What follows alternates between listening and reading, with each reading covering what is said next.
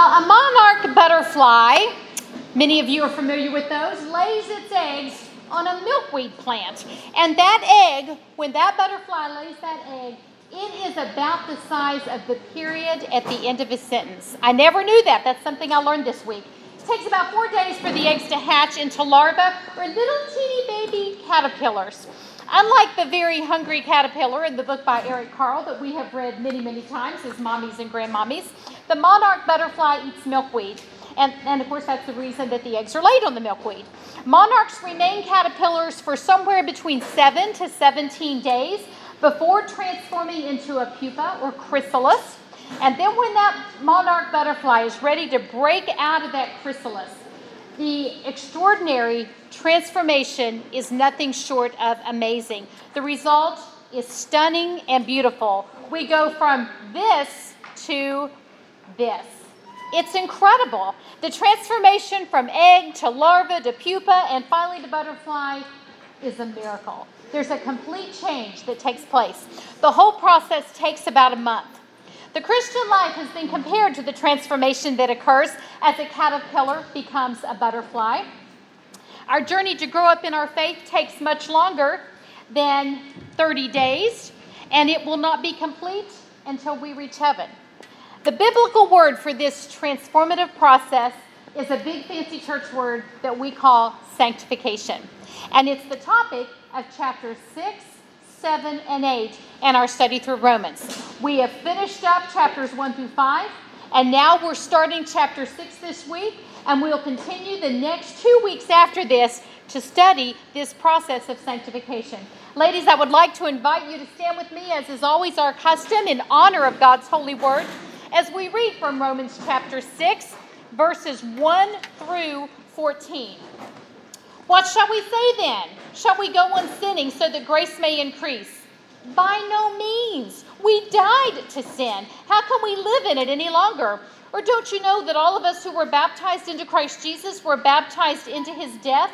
We were therefore buried with him through baptism into death, in order that, just as Jesus Christ was raised from the dead through the glory of the Father, we too may live a new life. If we have been united with him like this in his death, we will certainly also be united with him in his resurrection. For we know that our old self was crucified with him, so that the body of sin might be done away with, that we should no longer be slaves to sin, because anyone who has died has been freed from sin. Now, if we died with Christ, we believe that we will also live with him. For we know that since Christ was raised from the dead, he cannot die again. Death no longer has mastery over him. The death he died, he died to sin once for all. But the life he lives, he lives to God. In the same way, count yourselves dead to sin but alive to God in Christ Jesus. Therefore, do not let sin reign in your mortal body so that you obey its evil desires. Do not offer the parts of your body to sin as instruments of wickedness, but rather offer yourselves to God as those who have been brought, brought from death to life, and offer the parts of your body to Him as instruments of righteousness. For sin, for sin shall not be your master, because you are not under law but under grace. Ladies, thank you for standing in honor of God's words. You may be seated. Would you just pray with me as we begin? God Almighty, you are ever faithful. We thank you for the grace that saved us, and we thank you for the grace that sustains us. Lord, let us lean in to this passage today. Let us drink deep from the well of your word. Lord, I just pray blessing upon each woman here. God, I ask for a takeaway truth, a nugget of truth, a passage of scripture, a, a, a, a concept or an idea or a presentation of something in, in just a new way that will reach the heart of every woman in this room. Maybe a unique takeaway for every one of us. But let us drink deep, let us receive what you have for us, and let us leave here determined and renewed to live dead to sin and alive to Christ. Because through Jesus, that's who we are, and it's in his name that we pray. Amen. Well, we're working our way through Romans. Chapters 1 to 4, we spent a lot of time talking about sin. And we celebrate that we are declared righteous by grace through faith in Jesus Christ. Last week in chapter 5, we talked about justification. The just, we are just as if we, we never sinned, that we are, we are justified by Christ. And we celebrated the benefits that come from that new justified status, the peace and joy. And we, we camped out there and looked at that.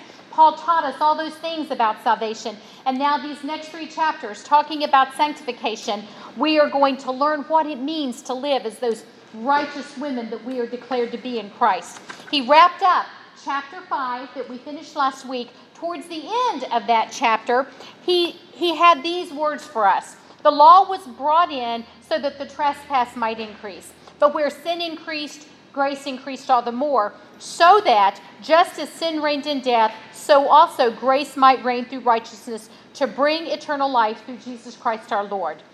Where sin increased, grace increased all the more. You see, we've talked about this that the law reveals our sin. Grace justifies and redeems us from our sin. Paul is going to anticipate some objections and some questions to his comments here. So he's going to open up chapter 6 with a rhetorical question and then he's going to answer it. So, in light of what he had just said in Romans 5, and knowing that there's going to be some people that say, well, but, but, now he says, he asks the question and then answers it. What shall we say then? Shall we go on sinning so that grace may increase? So the thinking is, well, hey, if, if sin just brings on more grace, then that must mean sin is a good thing, right? Or, or at least it brings a good result. I mean, doesn't God just love to pour out His grace on us? And so if my sin helps Him do that, then isn't that a good thing, right? Wrong, wrong, absolutely wrong. By no means, Paul answers his question. By no means. Many had objected to Paul's justification by faith teaching because they were so very concerned that it would lead to this line of thinking and eventually to immorality. But Paul says no. And then he unpacks why we should not, why we cannot, why we must not continue to go on sinning after we have been declared alive in Christ. Romans chapter 6, we're learning that we are dead to sin. And here's my outline for what we're going to talk about today. In verses 1 to 10, we are going to be we need to be believing that we are dead to sin in verse 11 we're going to be counting ourselves dead to sin and then in verses 12 to 23 we learn how we can be living as if we are dead to sin chapter 6 teaches us that we can live free from the oppressive bondage that sin wants to have over us the theme is dead to sin. That is who you are. You are dead to sin. And because we are dead to sin, ladies, we can live alive in Jesus Christ. Absolutely alive.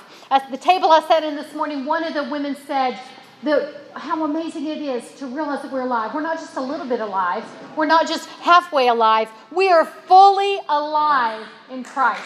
We are alive in Him.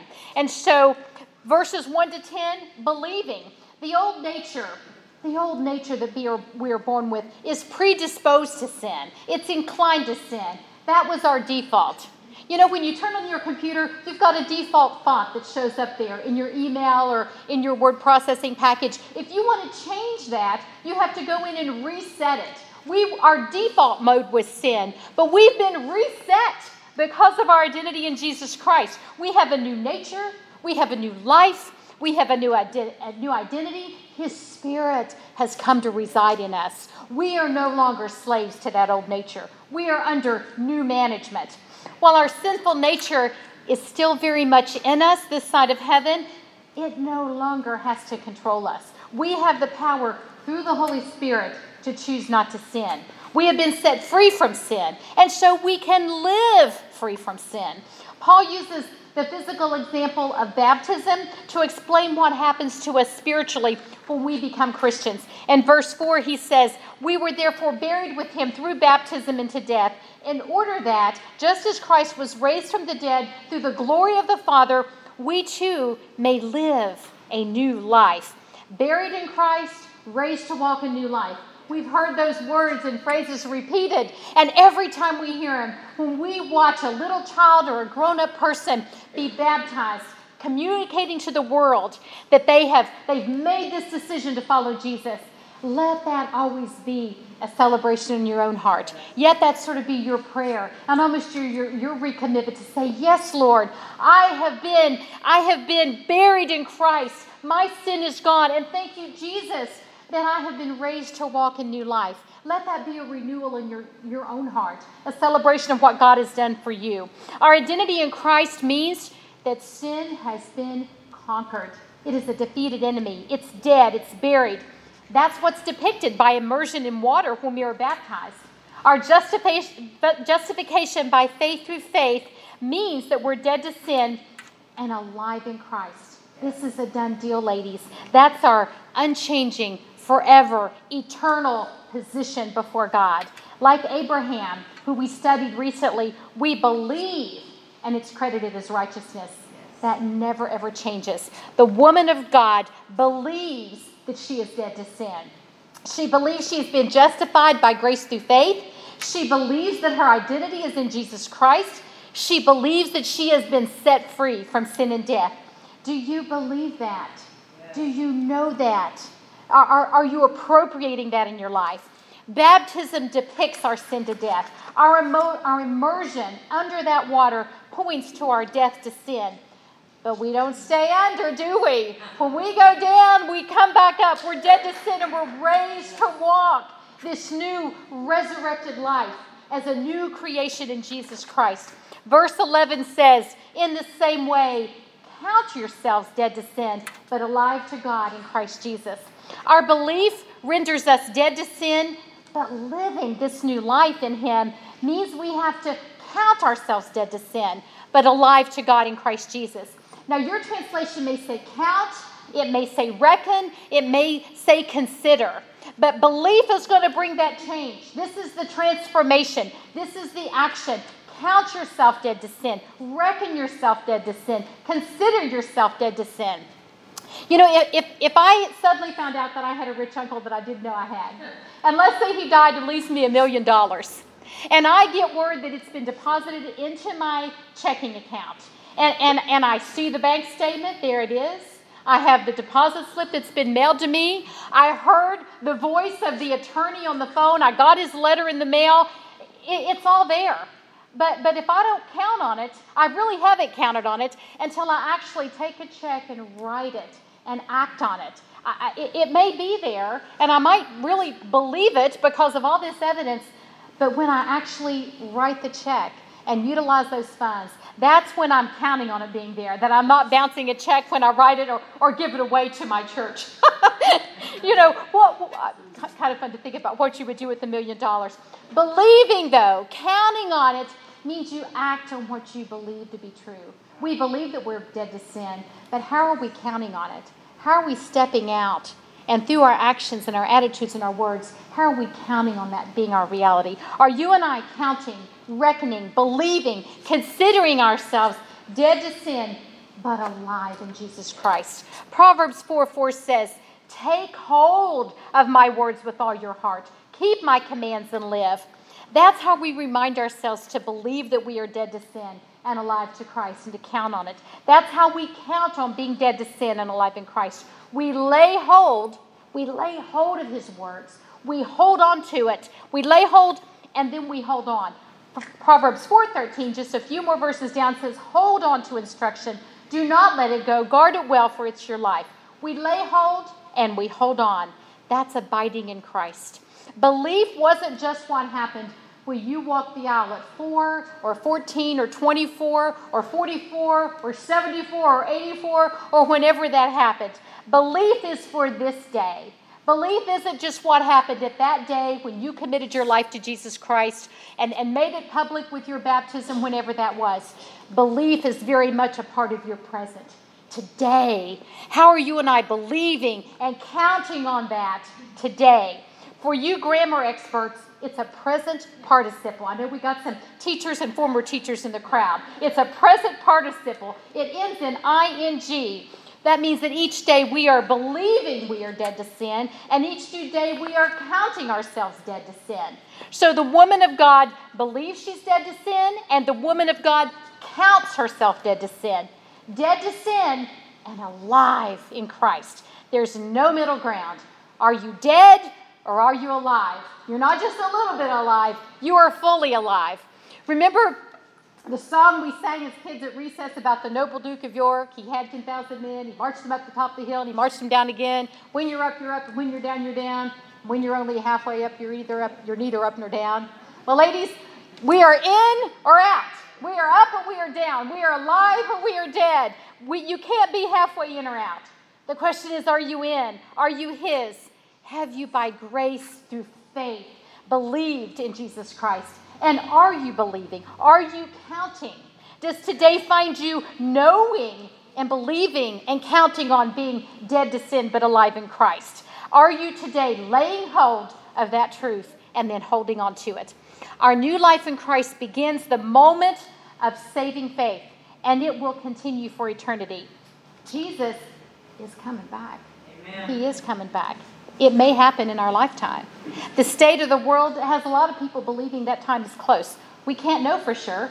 Even Jesus himself said over in Matthew, But about that day or hour no one knows, not even the angels in heaven nor the Son, but only the Father.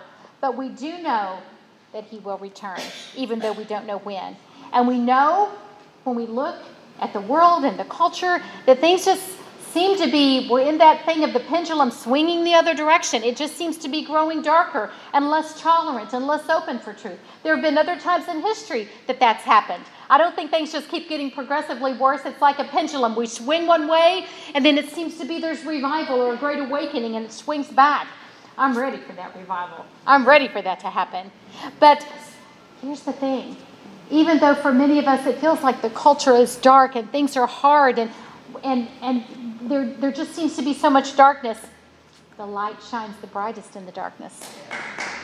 If we are believing we are dead to sin, if we are counting ourselves dead to sin, then may we be found shining brightly for the Lord Jesus Christ and living as if we are dead to sin. Romans 6:12 says, "Therefore do not let sin reign in your mortal body so that you obey its evil desires." We should shine brightly. We should look different. Do not let that sin reign. We believe we are dead to sin. We count ourselves dead to sin, and therefore we must live like we are dead to sin. That is our reality because we are dead to sin. We should live that way. Paul asks two questions in Romans 6. In verse 1, shall we go on sinning that may, grace may increase? By no means. And then again in verse 15, shall we sin because we are not under law but under grace? And again, the same answer by no means. He asks and answers both questions. He answers both by reminding us the truth about sin and about righteousness. So, I want to spend some time now looking at what we learned about sin and our attitude towards it in verses 12 to 21. I'm going to go through these a little quickly. In verse 12, he says, Do not let it rain. If you look up the dictionary definition of reign, it says dominating power or influence. So the question is, ladies, who controls you? Who controls me? And that is not a once and done decision. That is a daily choice. Amen. You get up every day and decide who's on the throne of your life, who is going to reign today. Verse 13, he says, Do not offer your body to it. You know, I don't think anyone gets up in the morning and, ha- and, sa- and, and has offer my body to sin on the to do list. I don't think that's on the list of things that we had planned for the day. No one goes to bed dreaming about who shall I call to gossip to tomorrow. Uh, it's subtle. The evil one is very clever. Temptation just sort of sneaks in, slithers in like the snake in the garden. And it, and it just leads us along step by step. Don't put yourself in a position to offer your body to it. Verse 14, he reminds us it is not your master. You know, when I say, well, I just couldn't help it, or we play the, the age old blame game, well, it was his fault or it was her fault, or I just, you know, every time I'm with her, that's just what happened. We're allowing sin to be our master. We're doing what Adam and Eve did. Well, it's the woman you gave me, God. Well, it was the serpent that did. We do not have to let sin be our master. Verse 16 says it leads to death. Perhaps perhaps not physical death immediately. Some sin does lead to physical death, but it can lead to death to relationships and death to opportunities and, and death to ministry and death to reputation, even. Verse 18 says, You have been set free. Jesus died to make you free. That is your identity. Verse 21 reminds us that it brings shame. And yes, we know this, don't we? Every single one of us has something in our past that if it were put on the screen or if the whole world knew, even if it was many years ago, our faces still today would burn red with shame and embarrassment. And every time we do it again and we vow that we wouldn't, it ends in the same place. To, to a place of shame. And then finally, Romans 6:23 confirms that it earns death. Romans 6:23 says, "For the wages of sin is death, but the gift of God is eternal life in Christ Jesus our Lord." Our sin earns us death, but eternal life isn't something we earn, it's a gift from God. And that gift is not only victory for all of eternity, it's not just victory for that day, it, doesn't just come from a decision we made way back when for a victory that's going to come way up there when. It is for this day in our present. It's not just a decision from our past to, to confirm our future.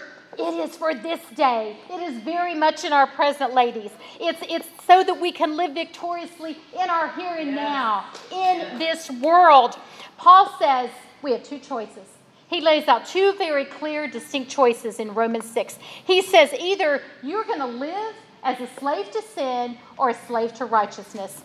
And given that choice today, in our little Bible study circle with all the women of God present, we would respond, Yes, of course, I choose righteousness over sin because sin is slavery.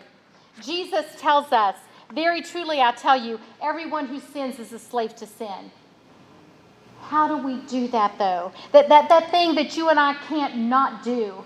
Why do we keep doing it? That thing that we can't not watch, that thing that we can't not buy, that thing that we can't not say or not eat or not do. That's what reigns over us. And that's what controls us. And that for me is different than that for you. But we all have a struggle. We all have a struggle. The world presents sin as a guilty pleasure or even freedom from rules.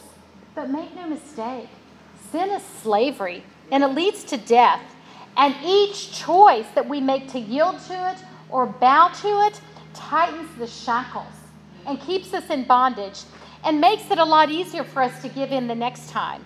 It does not lead to happiness or freedom, but it leads to shame and death. We just looked at all those verses in Romans 12 that show us.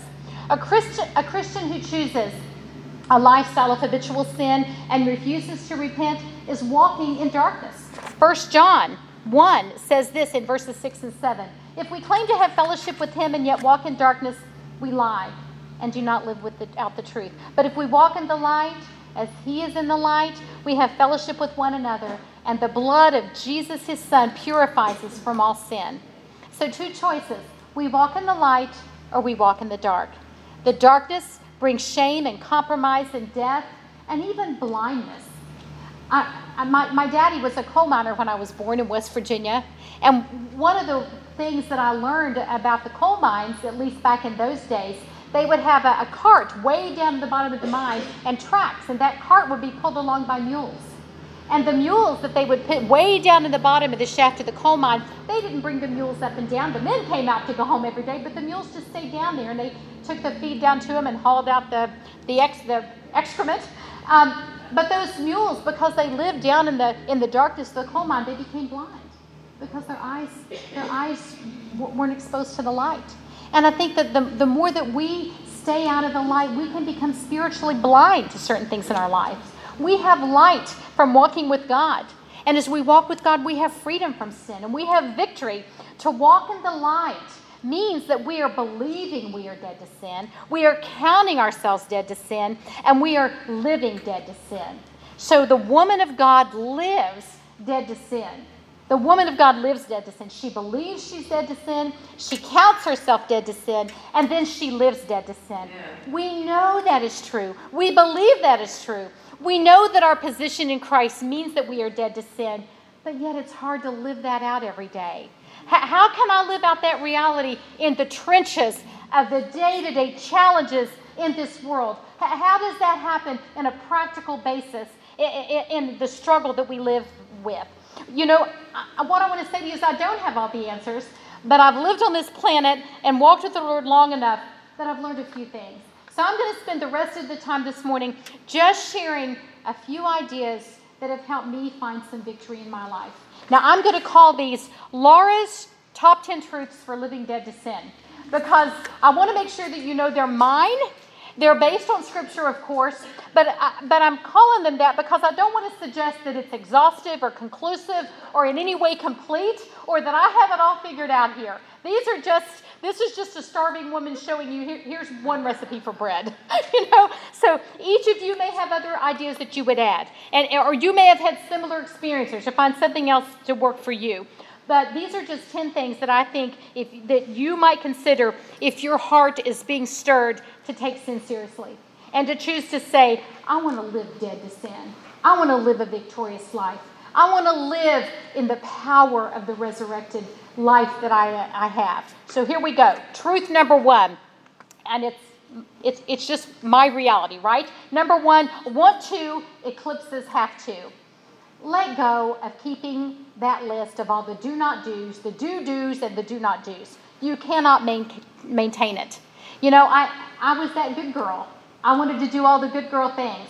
And, and even if you found, find yourself on a, on a really good day that maybe for about 20 minutes you're able to keep the list and, and not break anything on it, all it's going to do is stir up some self righteousness in your life. So let go of the list. Stop telling yourself that you have to do this. And if you're a good girl, you have to not do that. Instead, pray that God will give you the want to. Ask the Holy Spirit to lead you to want to and even later maybe find that it becomes delight to. Let go of that list. So, for example, just to make it maybe more clear uh, to, to understand, I love my husband, but I don't have to keep a daily list that tells me what to do, right? I don't have a list every day that I look at that says, okay, now if you're going to love Kevin, remember to love Kevin, kiss Kevin good morning and tell Kevin to have a good day and pray for Kevin at 10 and, and make Kevin's lunch and pray for Kevin at 2 and send him a text that says, I love you, Kevin, and, and, and don't sign up for a dating app and don't have dinner with another man. You know, I may do all those things, but I don't have to keep a list that tells me to. There's not a have to list that I check off. And I certainly don't have to tell myself not to do those last two. It's a want to and a have to. I don't have to keep a, this is what a good wife does. You have to do this, Laura. I want to do those things because I love my husband. And I think if we love Jesus, there will be some, the have tos will give way to want to and to love to and to delight to. Number two, choose to obey. Knowing what is right and choosing to walk in that, I think, will bring blessings. It's not always going to feel right, okay? And I think sometimes we as women use our emotions as an excuse. We say, well, I just, it's just a little hypocritical. I just don't feel like it. My heart's not in it, so I'm going to hold back. Let your emotions catch up.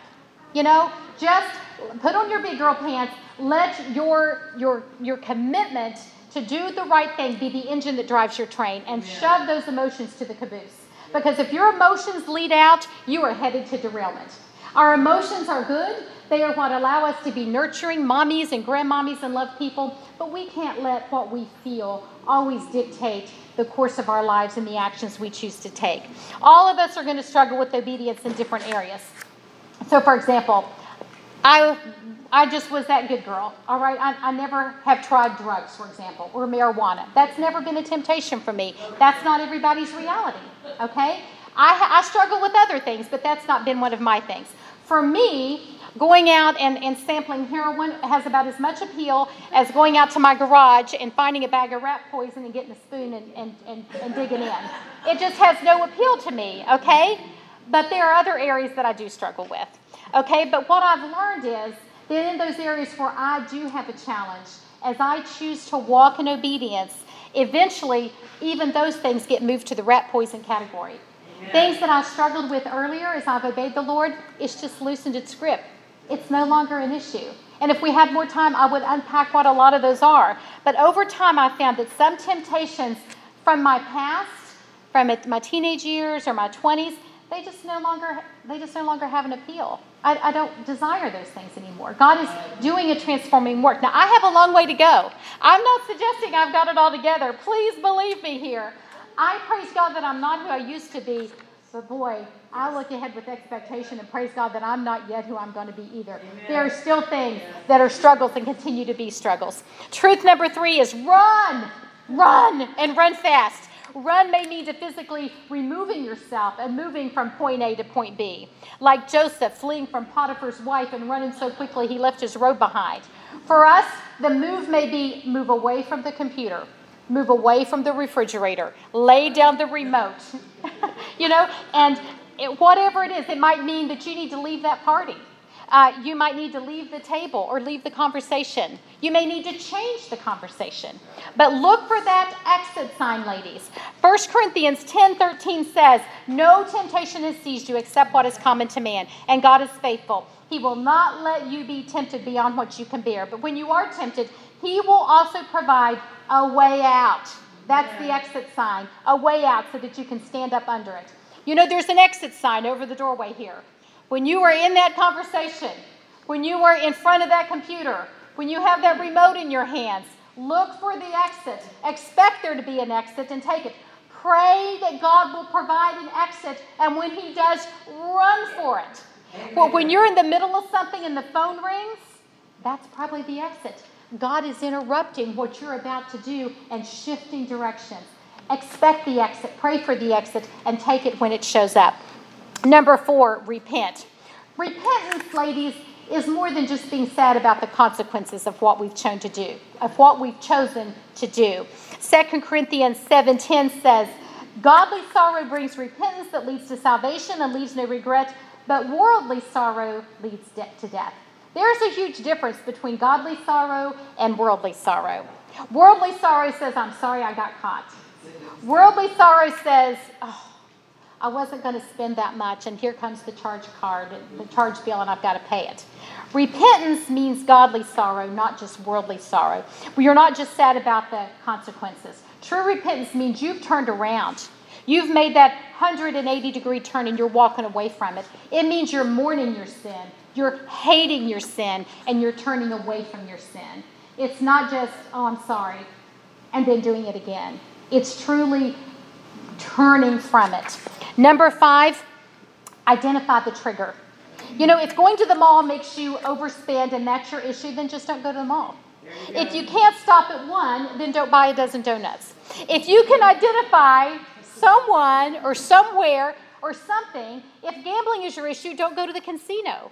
If there's that girlfriend that every time the two of you are together, you just sort of bring out the worst in each other, then you got to be prayed up to continue that relationship or take somebody else along.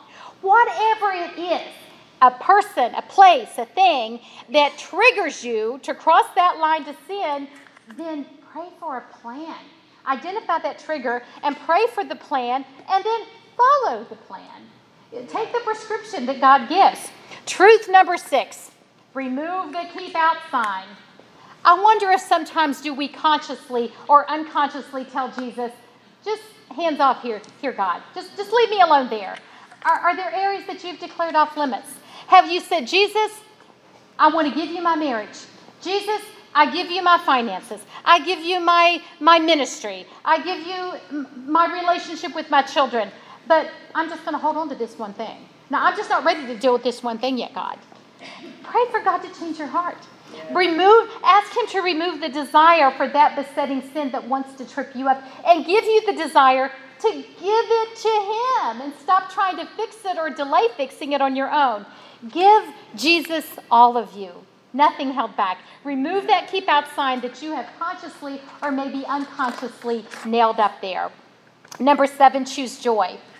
Giving into sin always results in a loss of joy. Every single time. It's a brief, fleeting little bit of happy that we indulge in that is quickly gone and robs us of joy for the long term. So choose joy over happy. Decide that a little bit of happy is not worth it at the expense of a long term joy. Amen. Number eight, seek restoration. Do you remember the story about David sitting with Bathsheba? And later, when he repented and he wrote that beautiful Psalm 51, some of you are familiar with this verse. He wrote in verse 12, Restore to me the joy of your salvation and grant me a willing spirit to sustain me. Restore to me the joy of your salvation. David is acknowledging that he had lost his joy when he was in, when he was sin, when he was in that sin with Bathsheba. He lost his joy when you read that because he sinned and he's praying for God to restore the relationship. But as I camp out on this verse, I think I realize that it also works in reverse. David sinned because he lost his joy. He failed to maintain his relationship with God. Do you see? Do you see the truth there? You, you, you, if you lose your joy, it can lead you to sin. but if you sin, you also re- lose your joy. So if we if we choose to maintain that relationship with God, it protects us from sin. Jesus calls us to abide in him. So that's truth number 9, abide in Christ.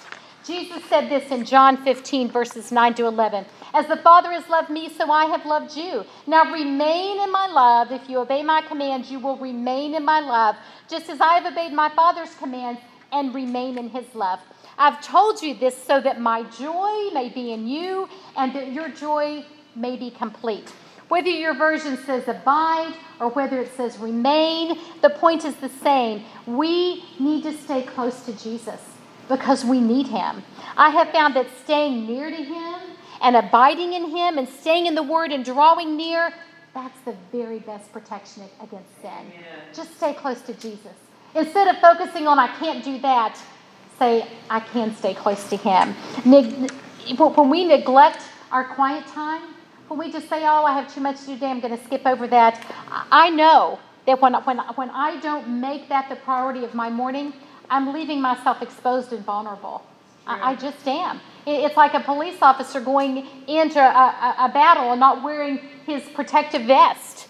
It, it, we, we need that protection from God, and I find that I have to renew it every single day if, if I get up and try to go out and face the day uh, without having been filled with, with Jesus that morning, the Laura in me starts to show pretty quick, and nobody wants to see that. You know? Nobody wants to see that. I want the Holy Spirit in me to lead out. I want the Holy Spirit to protect my tongue and my mind and my thoughts and my actions. I'm hopeless apart from Him. I am nothing apart from Him. I can very easily revert back to that girl again. I have got to abide in Christ if there is anything good that I can hope for to happen for that day. It's impossible to simultaneously abide in Christ and indulge in sinful behavior. They are mutually exclusive. And so, finally, then, number 10 is worship. Worship is the natural response to abiding in Christ. When He reveals Himself to us, we respond in worship. When, I, when we finish our quiet time, whatever He's taught us, whatever that precious passage or, or just piece of a phrase from a verse, wherever we've camped out, we, we continue to walk in worship. We worship with our quiet time, but then as it continues to resonate and marinate in our hearts and our minds, and we talk about it and we share it and we, and we, we share it with others and, and, and pray it back to God, it's almost like a continual conversation with the Lord, a continual praise. It, it, it permeates our thought life. It's a walking in worship. We begin in worship and then we walk in worship. In Matthew 28 16, this is, this is a few verses just short uh, of the Great Commission. The Great Commission that many of you memorized as children, Matthew 28 19 and 20. Therefore, go, go and make disciples. That's our assignment. But I like to back up to verse 16, where it says, Then the 11 disciples went to Galilee, to the mountain where Jesus had told them to go. So they obeyed him. They went to meet him. And that's what we do every single morning. It says, that, and then it goes on and says, and when they saw him, they worshiped him. And when you see Jesus, when you have that encounter with Jesus every single morning in his word and in prayer, when you see him, how can you do anything but worship? You know, when we stand in his presence, as the song goes, will, will I stand and praise him or will I fall to my knees? We don't know. And, and sometimes, even in this world, when we don't see him yet face to face, but we know he's there and we feel his favor, do you ever fall on your knees in worship? Do you ever stand and lift your arms in worship? Do you ever sing your worship? It looks different for all of us. But when we when we are worshiping Jesus, we, we can't be simultaneously worship, worshiping and be caught up in sin. Worship becomes our protection from sin. So, in summary, here are my 10 ways to, um, to try to live free to live dead to sin. Want to eclipses have to. Pray for the want to. Choose to obey. Run. Repent. Identify the triggers. Remove the keep out sign. Choose joy. Seek restoration. Abide in Christ and worship. One of my favorite pastors from many years ago, when I just had one little one year old little boy uh, back in Cincinnati, Ohio, his name was Jonathan Burnham. And from this godly man, I learned many things. But one thing that I heard him say over and over again is that the Christian life is not the easiest life, but it is the best life. Amen. And I've always remembered that. This list is not easy, but it will bring a life of victory and freedom as we choose to believe and count and live, dead to sin, but alive in Christ. You see, the grace that saved us is not a license to sin, it's freedom to live for God, to live all in, not halfway alive, but fully and completely alive. Perhaps our struggle is not unlike the one of the monarch butterfly as it breaks out of the cocoon and emerges as a beautiful butterfly. You know, I've read that the struggle to break out of that cocoon is what makes the wings strong enough to fly. Are you, are you ready to soar? The struggles in life will make you stronger. Are you ready to live as that free in Christ woman that you are? 2 Corinthians 3:18 says, "And we who with unveiled faces all reflect the Lord's glory are being transformed into his likeness with ever increasing glory which comes from the Lord who is the Spirit." This transformation is a process. It's, it's not a once and done. There may be situations in life where God heals you completely, but often our journey to victory is just that it's a journey and a process. But the joy of abiding in Him and the joy of walking in worship and allowing the Holy Spirit to give you that victory, of being transformed into His image, of fulfilling our purpose to live out the gospel by bringing glory to God. Oh, ladies, it's so worth it, isn't it? There's nothing in this world that can compete with the satisfaction of walking and abiding in Him, living dead to sin and living alive in Jesus Christ. Would you pray with me? God Almighty, how we praise you that through the person of Jesus Christ, we can count ourselves dead to sin, but alive in Jesus. We believe we are dead to sin. We count ourselves dead to sin. And Lord, would you please enable and empower us through your Holy Spirit to live, to live dead to sin, to live as the alive, declared righteous, justified, redeemed women that we are, all because of Jesus. And it's in his name that we pray. Amen. Hey, ladies, have a great week.